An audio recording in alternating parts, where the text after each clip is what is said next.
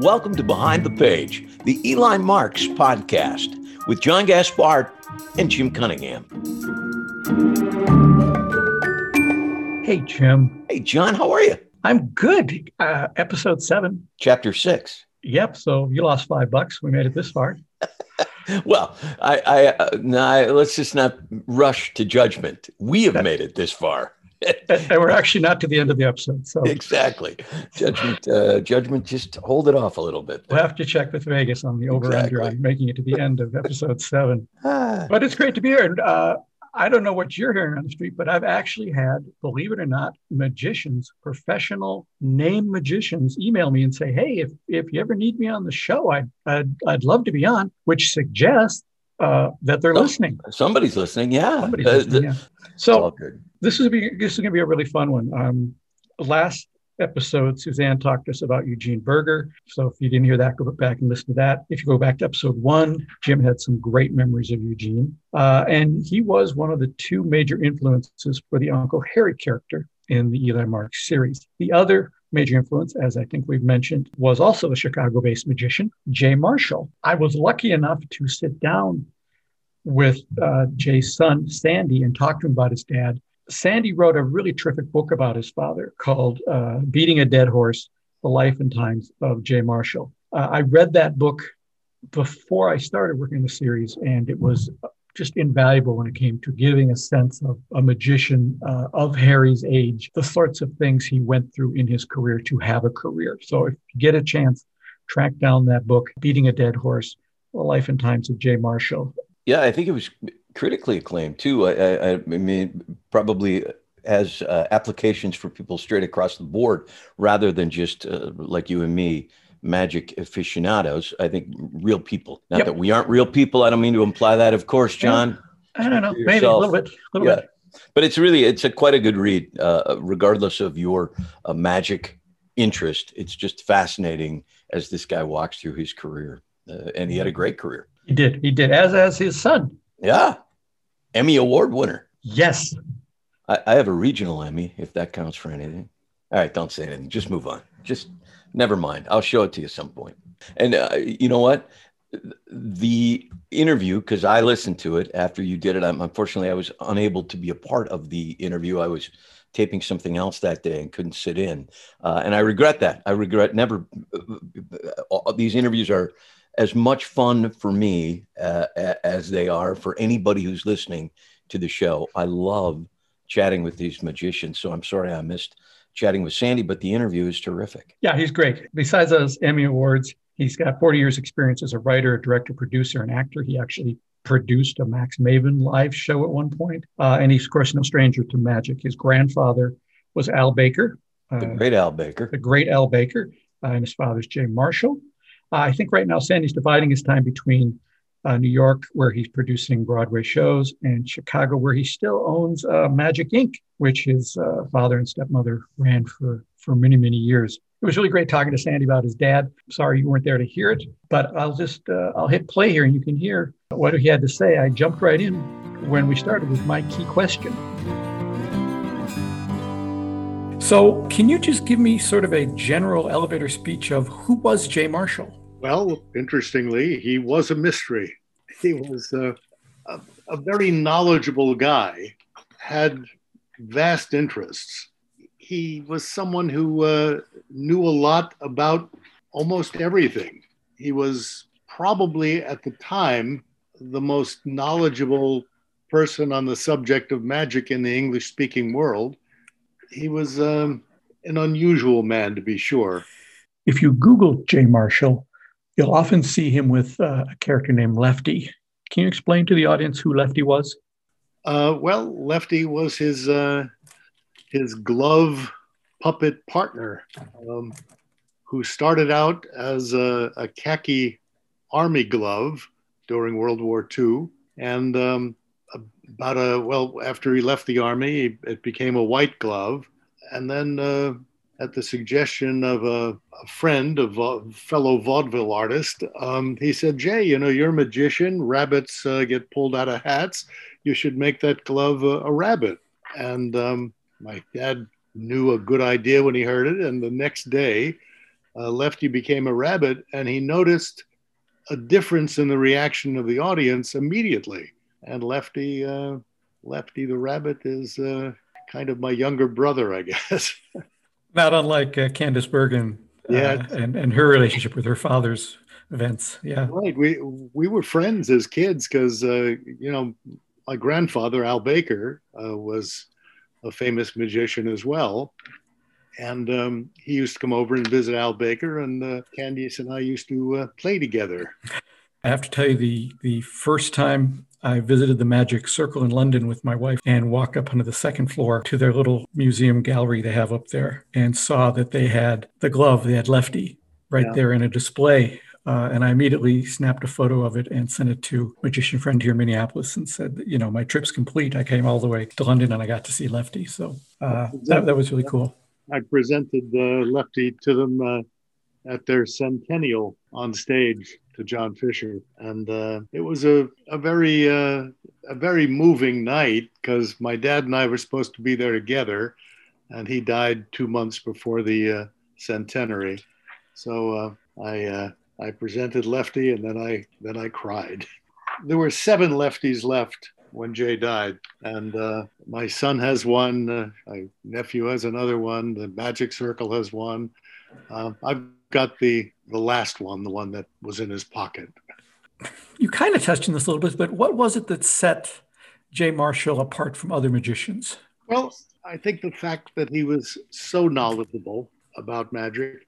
I mean, he knew virtually everything about magic and uh, you know people would come to him and ask him about it all the time when i was 15 years old i invented a coin trick which i thought was really quite good and uh, i have fooled magicians with this particular trick over the years and and i still do it anyway when i showed it to my father his reaction was that's all right as far as those things go uh, and and I uh, I got to tell you, from my dad, that was high praise because he was always a very hard marker. Yes. Especially when it came to magic. Yes. Uh, I was just talking with my co-host this morning, talking about Eugene Burger, and and I said, you know, I'd be talking to you this afternoon. And Jim wished he could be here, but he's at another recording right now. But he talked about that when Eugene redid his gypsy thread routine, that uh, your dad didn't like it and had no problem telling him that he didn't like the, the changes he'd made to the gypsy thread routine and and he kind of had that reputation of he spoke his mind yeah well uh, you know my my dad was absolutely wrong about that. Eugene's uh, gypsy thread routine was maybe the best ever but i got to tell you my my dad was usually right about things but he was occasionally very very wrong and i'll give you three examples. Please. Well, he once worked with Eydie Gormé. Eydie Gormé was his opening act, and uh, they came to him after the run and said, uh, "Well, uh, Mr. Marshall, would you recommend Eydie Gormé? And he didn't think she had the chops, so uh, no, he wouldn't. He wouldn't do it. He told me when I was a teenager, now I have to stand in line for her autograph just like everybody else. The other one was maybe the biggest he didn't think the Beatles were going to make it. He said they're on Ed Sullivan's show three weeks in a row. They're going to find when they go back to England, no one's going to remember them. This is the first time I disagreed with my father about something with regard to show business. And he was all over me like, oh, yeah, what do you know? You know, you've been in the business for two weeks. I've got 25 years' experience. Well, I reminded him of this uh, back oh around 1990, and he laughed and said, "All right, I'm going to give you that one." now the third example is me. He didn't think I had the chops to be in show business, but after seven Emmy nominations and two wins, he eventually capitulated. It took him that long, yeah. Uh, we we became closer every every year. I mean, you know, my dad was known mostly as a magician, but as his good friend uh, Bob Lund said, that's like honoring Joe DiMaggio because he was once married to Marilyn Monroe. I say in my book, uh, my dad, among other things, was not only a magician, but a ventriloquist, a puppeteer, uh, a musician, a writer, magazine editor, publisher, historian, inventor, a jokesmith, balloonologist, fabulist, bibliophile, juggler, wit, punch and Judy performer, origami aficionado, shadowgrapher, storyteller, and comedian. You know, he did all of these things and he did them well. So um, he was on the, the Ed Sullivan show 14 times. Um, 15 if you count the one where they put a show together and he was on with the Beatles, but he never met the Beatles. but uh, they did a, a, compilation show, and uh, that was his 15th appearance, although he physically was only on 14 times, which was still a pretty good run over the course of uh, 20 years. Well, he was last on, I think, in 1968. And one of his funny lines was uh, The last time I was on the Ed Sullivan Show was 10 years ago, which is why I thought it was the last time I was on the Ed Sullivan Show. Uh, did he ever talk about how he prepared for those performances? He never did. And sometimes you couldn't prepare for them uh, because you know Ed Sullivan would would say, you know, I want I want seven minutes, and uh, well, I I have more. No, no, just seven minutes. That's all we need.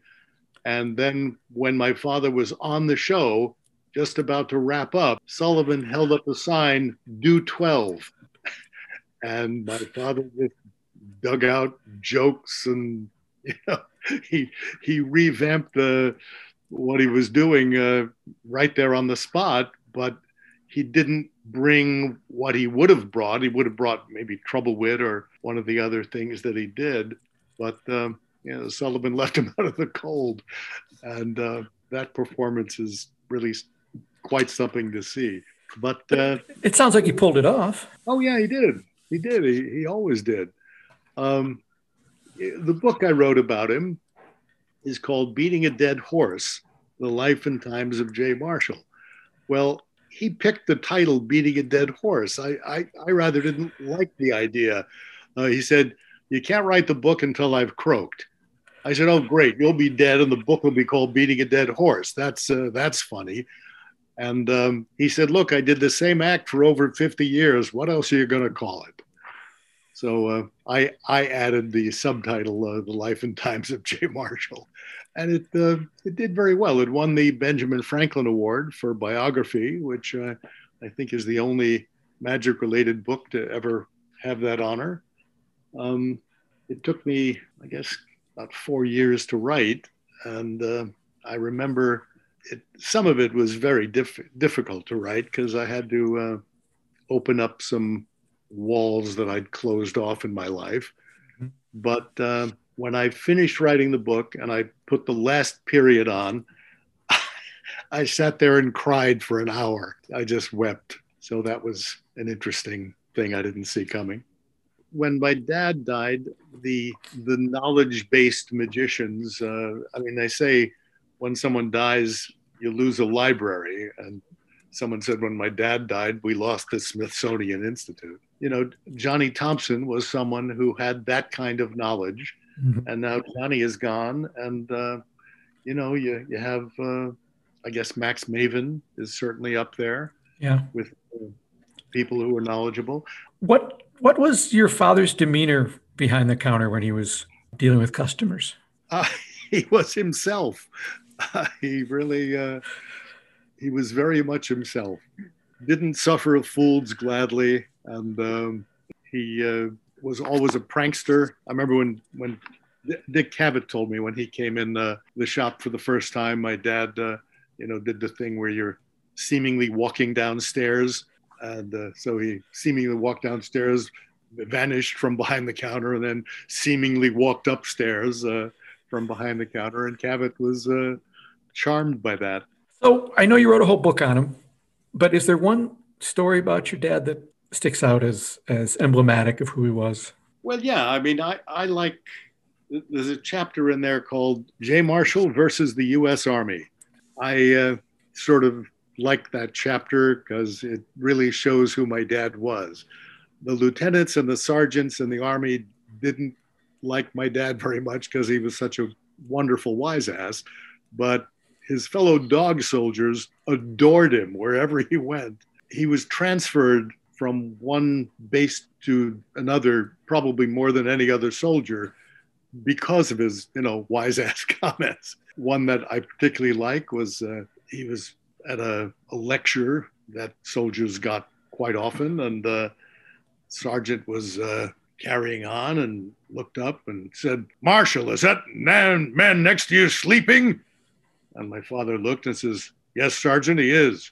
Sergeant said, "Well, wake him up." My father said, "You wake him up. You put him to sleep."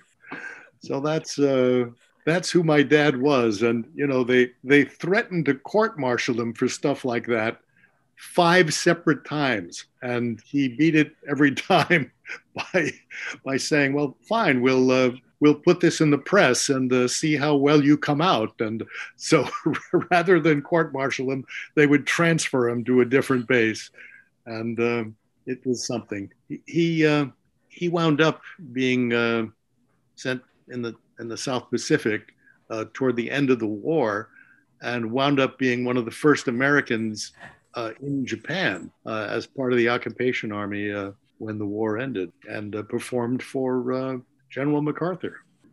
My dad did a thing where he, he was with the you know the cavalry, the tank corps in essence, and he had to go from one base to another in, in Japan. And he didn't like the idea of being in a tank schlepping across Japan for five hours. So he said, do I have to get in the tank or is it just showing up at the base that's important? He said, listen, if you're if you show up at the base uh, and can check in, get there any way you, you want. So instead of getting in the tank, my father took a train, and um, here's uh, here's an American soldier with his weapon slung over his shoulder, reading a book on a train with every eye on him, all of all of the, the Japanese uh, people looking at him. This is only a, a couple of weeks after the war had ended.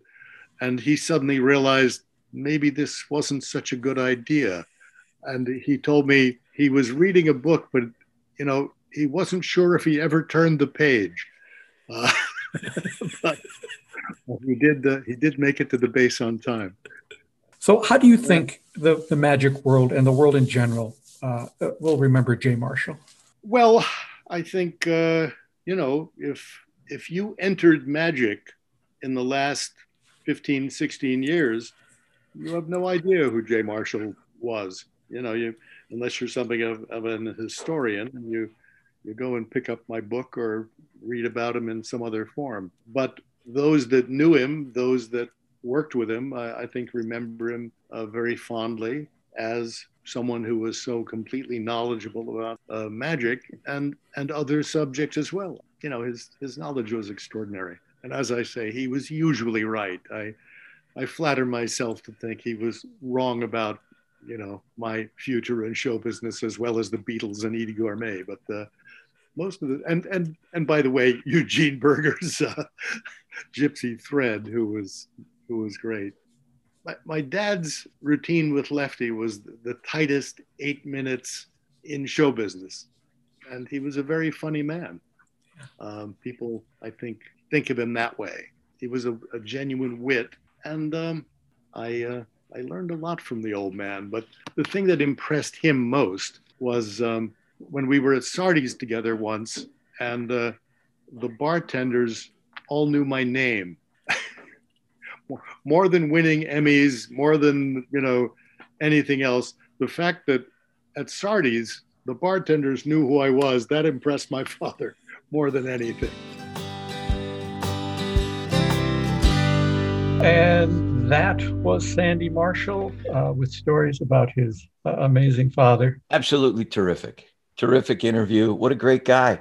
So, when I first went to Chicago to work with uh, Eugene Burger, this would have been 1986, I think. Uh, he took me, as I'm sure he took everybody who came to town, uh, to meet Jay Marshall at Magic Inc. And it was great. Uh, I, I spent virtually no time with him uh, except for while he was behind the counter. Um, you know, I kind of watched, bought a few things, and chatted with him. But he had a real uh, Groucho Marx vibe to him. When I watched him talk to people and interact with people, that had he even looked a little bit like Groucho from uh, uh, "You Bet Your Life" days. That sort of uh, with the gray mustache. Yeah, right. And the yeah, glasses he definitely, and he definitely has that vaudevillian cadence. We've got links in the show notes to him performing on Ed Sullivan and other places, and you definitely will get that vibe from him. Yeah, it uh, he he was terrific. It, you know, you think about uh, that sort of the idea that he had, as Sandy said in the interview, the tightest eight minutes in the business. At that point, that's maybe all you needed, right? Because uh, uh, there was no TV, you, you were doing your eight minutes and moving to the next town to do your eight minutes, and and that's what you needed. Uh, how'd you like to be on the Ed Sullivan Show and have Ed give you the "I need five more" sign? I think I would have just died right there. You know what, Ed? Good luck good thing you had it. Yeah, he, I guess the material to do it. what if I'd be doing knock knock jokes or something? I don't know what I'd do for five minutes if I had to kill on the Ed Sullivan show. So Jay Marshall, Eugene Burger, both models for Uncle Harry, which brings us back to Eli Marks, the, the kind of the reason we're here. Can you uh, get us caught up a little bit? I will. Last episode we heard chapter five.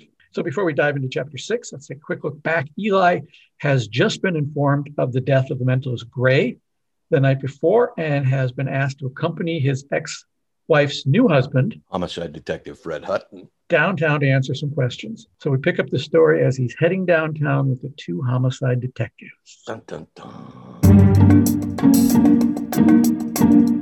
The Ambitious Card, an Eli Marks mystery. Chapter 6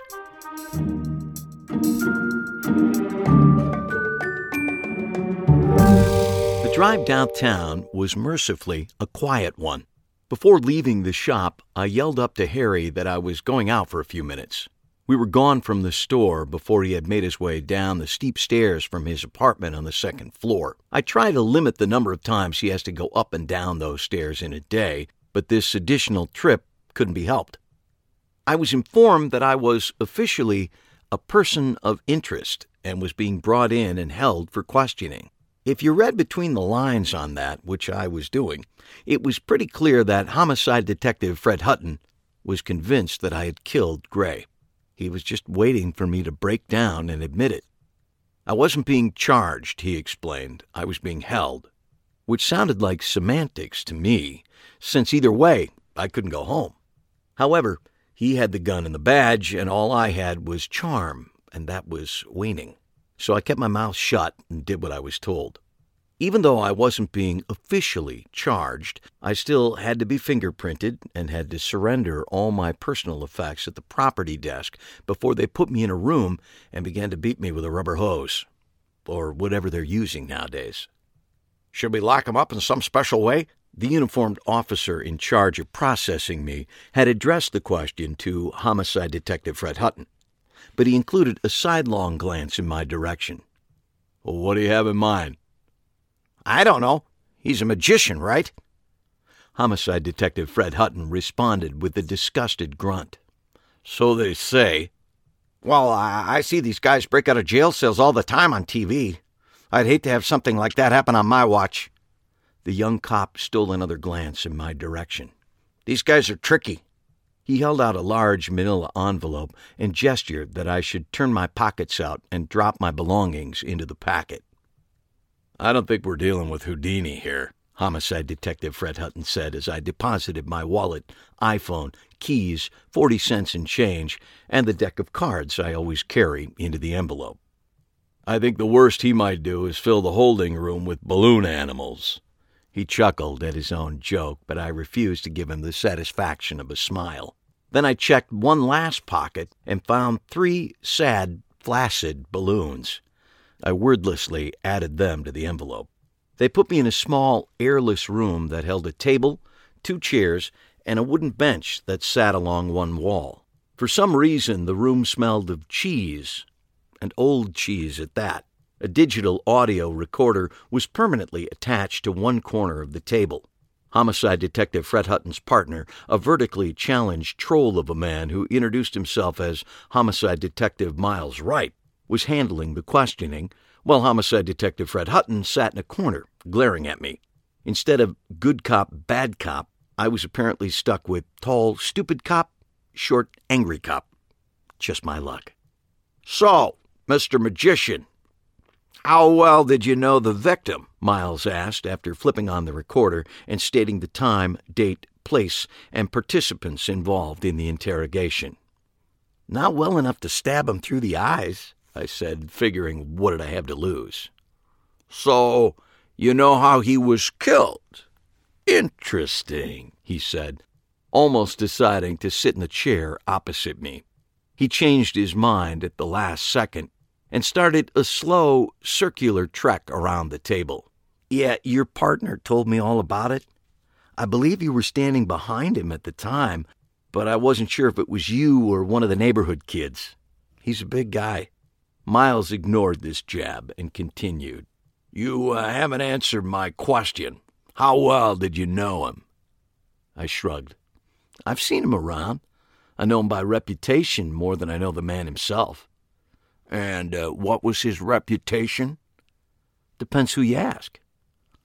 I'm asking you. I leaned back in my chair, glanced over at Homicide Detective Fred Hutton, who was staring at me with an intensity that made me think he looked more confused than focused. He was a fake psychic, a fraud, and not a nice guy. He made a lot of money being that way. I didn't know him well, but if I had, I'm sure I would have thought even less of him. You have any reason to kill him? I shook my head. Actually, it's just the other way around. After what I did to him last night, he had plenty of reason to want to kill me. Why is that? Because I did a fairly good job of taking his act apart, piece by piece, and exposing him for the fraud that he is. Miles didn't reply. He sat down and took a large, official looking envelope out of the file folder he'd brought in with him. From that envelope, he took a small, sealed, clear plastic evidence bag. The label on the front of the bag, which was filled in with an illegible scrawl, blocked the contents of the carrier from view. Generating as much drama as he could muster, he slowly swung the bag around, revealing the contents. Can you identify this? Once the bag had made its 180 degree orbit, I could finally see inside. It was a playing card, the King of Diamonds by the looks of it, but two things made it initially tough to identify. The first was that the face on the card had a large gash cut through it, but that wasn't the biggest problem. The real impediment was that the face of the card was smeared with what looked to be blood, so much blood that what had once been a stiff playing card was now nearly a mushy mash of pulp. It appears to be a playing card, a king of diamonds. Miles let the plastic bag continue to twirl as he held it up. This card was found on the victim's body. To be more specific, when he was stabbed through the eyes, this card was over one of those eyes, the right eye. He set the clear plastic bag on the table, and the card appeared to ooze a bit as it settled on the flat surface.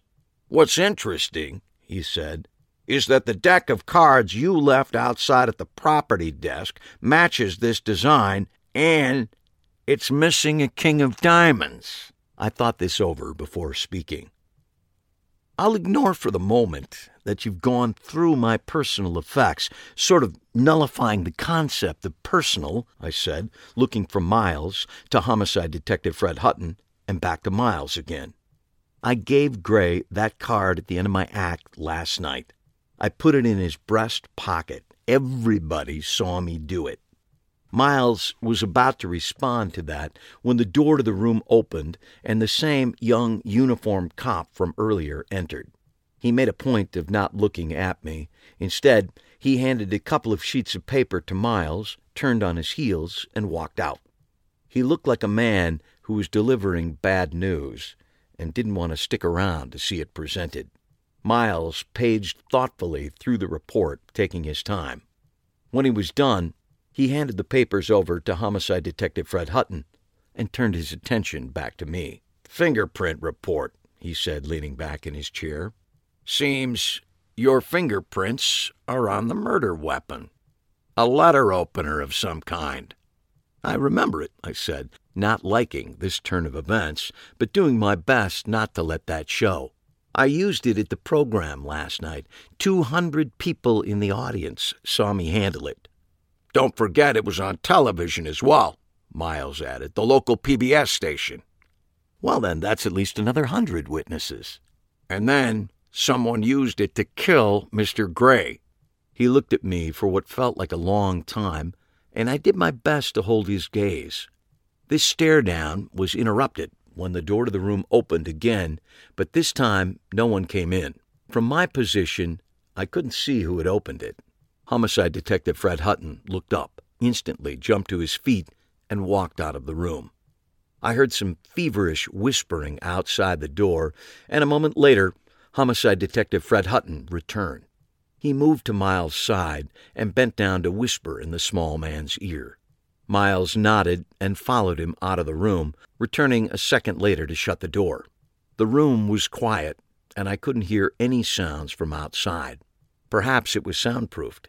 I tapped my fingers on the table for a few seconds, enjoying the room's natural reverberation, and then noticed that the digital audio recorder was still in record mode, with its LCD time counter rolling forward. I glanced at the door and then started to hum a persistent song that had come into my head about an hour before. After a few seconds, I switched from humming to singing softly, and by the time I finished the second verse and was moving through the third, I was almost a full voice. I drove full voiced into the fourth and final verse and then listened to the reverb die down after I had finished singing. My timing was perfect, for at that moment the doors swung open and Miles came back into the room. Uh, that's all we'll need from you today, Mr. Marks, he said in a practiced tone. Thanks for coming down. Ten minutes later, I was walking down the steps into the echoing North Rotunda of City Hall toward the large and impressive Father of Waters statue, a marble monstrosity that completely overwhelms the lobby and makes you feel that you've just stepped into a Jason and the Argonauts movie. On any other day, that might have been an appealing prospect, but at the moment, I wasn't in the mood. All of my personal effects were safely back in my pockets, with the exception of the deck of cards. Apparently, the police wanted to hang on to it, perhaps for a card game later in the day, which was fine with me. Like any working magician, I have a case of cards in the basement and wouldn't miss that particular deck. I was heading toward the glass revolving doors when I heard the distinctive sharp tip tap of high heels approaching from behind.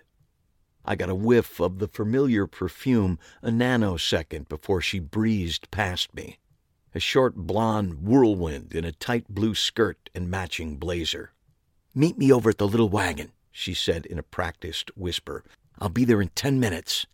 She made a sudden sharp right turn and headed down a corridor toward the east end of the building. I watched her go for a second and then pushed my way through the revolving door and out into the autumnal sunlight. She had certainly picked a convenient, if not particularly inconspicuous, destination. Just a block from City Hall, the Little Wagon is a downtown institution. Perhaps not for its cuisine or atmosphere, but certainly for its longevity. It's gone through several owners in the past few years, but its location, walking distance from the government center, City Hall, and the one remaining daily newspaper, makes it literally the hub of government and journalism in the city. Plus, they make a Reuben sandwich that's almost worth going to jail for. It was still a little early for the lunch crowd, but the place was not completely unpopulated. There were some well worn regulars in the back corner. As far as I could tell, they were sitting exactly where they had been the last time I'd been here. That was probably two years ago.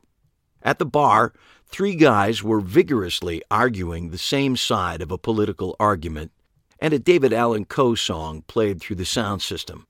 I took a table near the wall and spared the ancient waitress, Cora, the obligation of running through the specials, telling her I'd only need a cup of coffee, cream, no sugar. As promised, Deirdre entered ten minutes later. taking off her sunglasses the moment she walked in. She stood in the doorway for a few moments as her eyes adjusted to the perpetual dim light in the room. I gave an unnecessary wave as there were only five customers in the place, and she headed toward my table. While we were married, I had always referred to Deirdre as my beautiful wife, and I kept up the practice after the divorce, just altering it slightly to my beautiful ex wife. She certainly was that. A standout blonde in a land of blondes. She had an icy coolness that can be both attractive and off putting, often simultaneously. I'm sure when we were married, people wondered how a no nonsense gal like Deirdre had ended up with an all nonsense guy such as me. I've often pondered that myself. Sorry about that, she said as she sat down, a little breathless. She waved to Cora and gestured to her empty coffee cup. Cora, looking up from her crossword puzzle, made a quick erasure on the newspaper, then headed toward the coffee urn. Sorry about what? I asked. Fred sort of jumped the gun back there, she said, pulling her hair back out of her eyes and depositing her sunglasses into her purse. I mean, bringing you in and all that. Uh, perhaps he was trying to avoid the appearance of favoritism, I suggested. How would it look if the assistant DA's ex husband was given preferential treatment? I'm sure there was nothing personal in it, I added, without a trace of conviction in my voice. She looked up, concerned. You didn't call him that name, did you? she asked tentatively. No, I was able to restrain myself. Good. He hates that name, and using it isn't going to make things go any easier for you. Ah, yes. That name. Let me explain. Once Deirdre's tawdry and clandestine affair with homicide detective Fred Hutton had come to light, followed quickly by our divorce and her subsequent remarriage, where Deirdre Sutton took on the hysterical, at least to me, hyphenated name of Deirdre Sutton Hutton. I had begun the habit of referring to her new beau not simply as Fred, but instead as mediocre Fred. The fault is not entirely my own. I blame my Uncle Harry and his love of comedy albums. Throughout his career, Harry had made a point of tracking down the record albums of those comedians he had had the pleasure of performing with, from the well known to the truly obscure.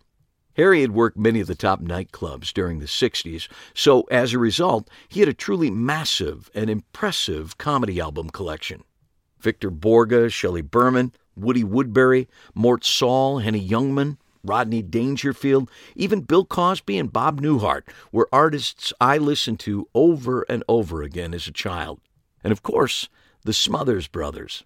One of their songs in particular was a personal favorite of mine, a charming ditty entitled Mediocre Fred. Given the emotionally painful conditions under which I first met homicide detective Fred Hutton, there are a plethora of other names I could have assigned to him. Under the circumstances, he could have done a lot worse than mediocre Fred. Apparently, though, he disagrees, and it's been the primary sore spot among many sore spots between us. So, am I an actual suspect in Gray's murder? I asked, changing the subject and cutting to the chase. Deirdre saw that Cora was approaching, so she held off speaking until after the unsmiling waitress had filled her empty coffee cup, topped off mine, and then returned to her crossword puzzle across the room. Deirdre spoke in a quiet voice, one I hadn't heard in a good long time, as many of the final conversations of our marriage had been pitched at a considerably higher decibel level. They don't have enough evidence to charge you, at least not yet, she said. There's no clear motive, and this particular victim was not particularly well liked in either the real estate world or the psychic world. So holding you now could potentially hurt the case particularly when you consider the personal connection between you and the arresting officer and the assistant district attorney, I said, completing the triangle. Yes, she said, there is that. So, who else do they suspect? Well, now that I've taken you off the short list, at least for the time being, they're beginning to widen the net. We've watched the tape of last night's performance for leads, and they've already talked to Gray's assistant from the show. Apparently, several witnesses saw them having quite the screaming argument in the parking lot around 11. Which one? I asked. Which parking lot? Which assistant? Once it registered, the question nearly made Deirdre do a spit take with her coffee, which admittedly would have been a great sight gag, but since I was sitting directly across from her, I'm glad she was able to control the spew. What do you mean, which assistant? she said, coughing a bit and wiping her mouth with her napkin. I watched the tape. There's just the one. The scary dark haired chick. Nova, I added. Yes, she was on stage with him, but he clearly had another assistant working backstage. Gray was wearing some sort of hidden earpiece and receiving information during the show. How do you think he did the magazine and book bit? Second sight? I don't know, Deirdre shrugged. Mirrors? I said, wagging a finger at her. And you, the ex wife of a magician, falling for an old routine like that. Deirdre rolled her eyes as she grabbed her purse. She hurriedly burrowed through it and pulled out her cell phone, hitting the speed dial. It's me, she said to whoever answered, although I've a pretty good idea who it was. Gray had two assistants, not just the one. Yes, someone backstage. She glanced over at me, then turned her attention back to the phone. I just know, that's all. There's another assistant. She ended the conversation by closing the cell phone, although I think I detected a small voice still coming out of the phone as it was snapped shut. I think you cut him off, I said, holding back a smile. Yeah, probably, she said as she tossed the phone back into her purse. We were both silent for a moment, just looking at each other. I can't say for sure what she was thinking, but I couldn't help wondering what it was that had gotten us to this point and what I could have done earlier that would have changed the outcome. So they stabbed him in the eyes, she said, breaking my train of thought. That's a little weird, don't you think? Perhaps they're making a point, I suggested. Something about his second sight. Perhaps, she said, taking another sip of her coffee. Or perhaps the killer was referencing the card trick you did with the knife through the King of Diamonds' eyes? Perhaps, I cautiously agreed. She set the cup down and gave me a hard look. I'm not kidding around here, Eli, she said firmly, and neither is homicide. You're a legitimate suspect in this case until. Her voice trailed off. Until I'm not, I said. That's right, she said. Until you're not. She finished her coffee in one gulp and then set the cup back in its saucer and pushed it away. She stood up to leave. One last question, I said. The audio recording of the interrogation I just went through. What happens to that? She grabbed her purse off the corner of the chair and began to dig through it. They burn it to a disk and then have it transcribed, she said. And then? Then the interrogating officers sign off on it and it goes into the file. If it's needed in court, they'll pull it out and send it over. So the interrogating officers read everything that was on the recording? She had found her sunglasses. They're supposed to, she said. Why do you want to know? No particular reason, I said casually. She gave me a puzzled look and then turned and headed toward the door, disappearing out of the dim room into the bright sunshine on the street outside. I sat back and sipped my coffee, smiling with the understanding that at some point in the near future, homicide detective Fred Hutton was going to read a transcript of me singing all four verses of the Smothers Brothers song, Mediocre Fred. You can't buy satisfaction like that.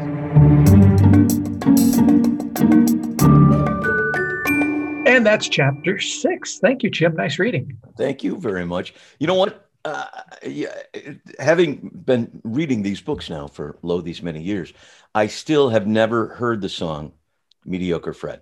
That is a tragedy. Don't you think? just let's just do this because it would be so cool to talk with Tommy Smothers on this yes. podcast about that song, given the fact that it was so much a part of uh, your conception of a homicide detective Fred Hutton.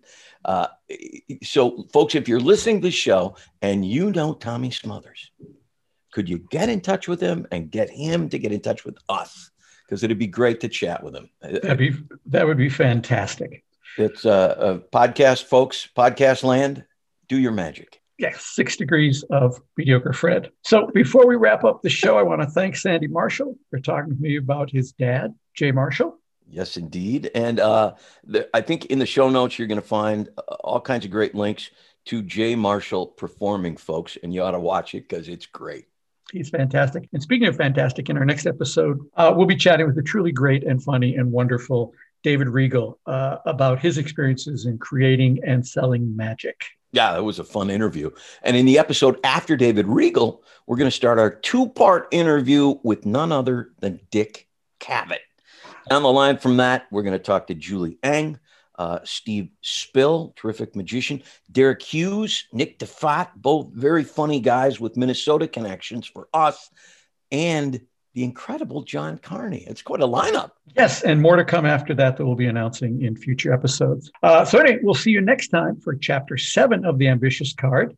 Please give us a rating on whatever platform you're listening to us on. Uh, they tell me that's very important because somehow it tells the algorithms that people are listening and they promote them more.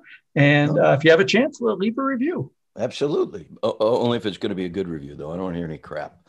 No knucklehead comments. I'm, I won't stand for it. I won't tolerate rude behavior in a man.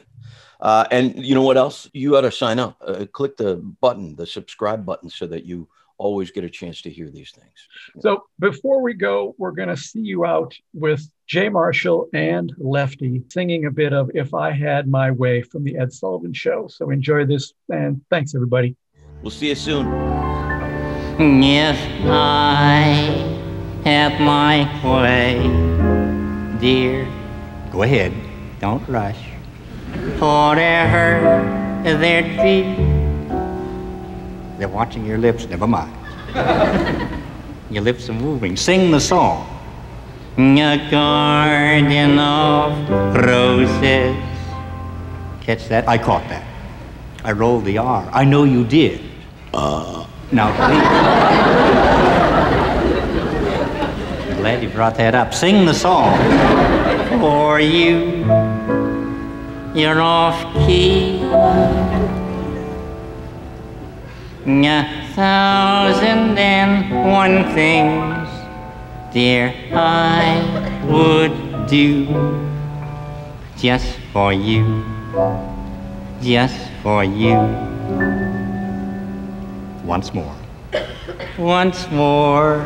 Just for you. Just for you. Second part. If I had my way, dear kiss me. Sing a song. And sunshine I'd bring every day. You would rain. Give me the voice I started with. All alone, like a queen on a throne. Would you clear your throat? Thank you if I had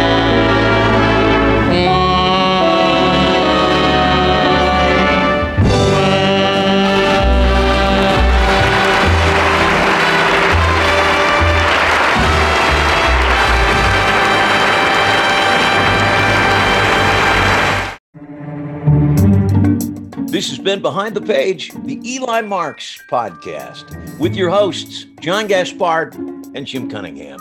Produced by Albert's Bridge Books at Grass Lake Studios. Thanks for listening.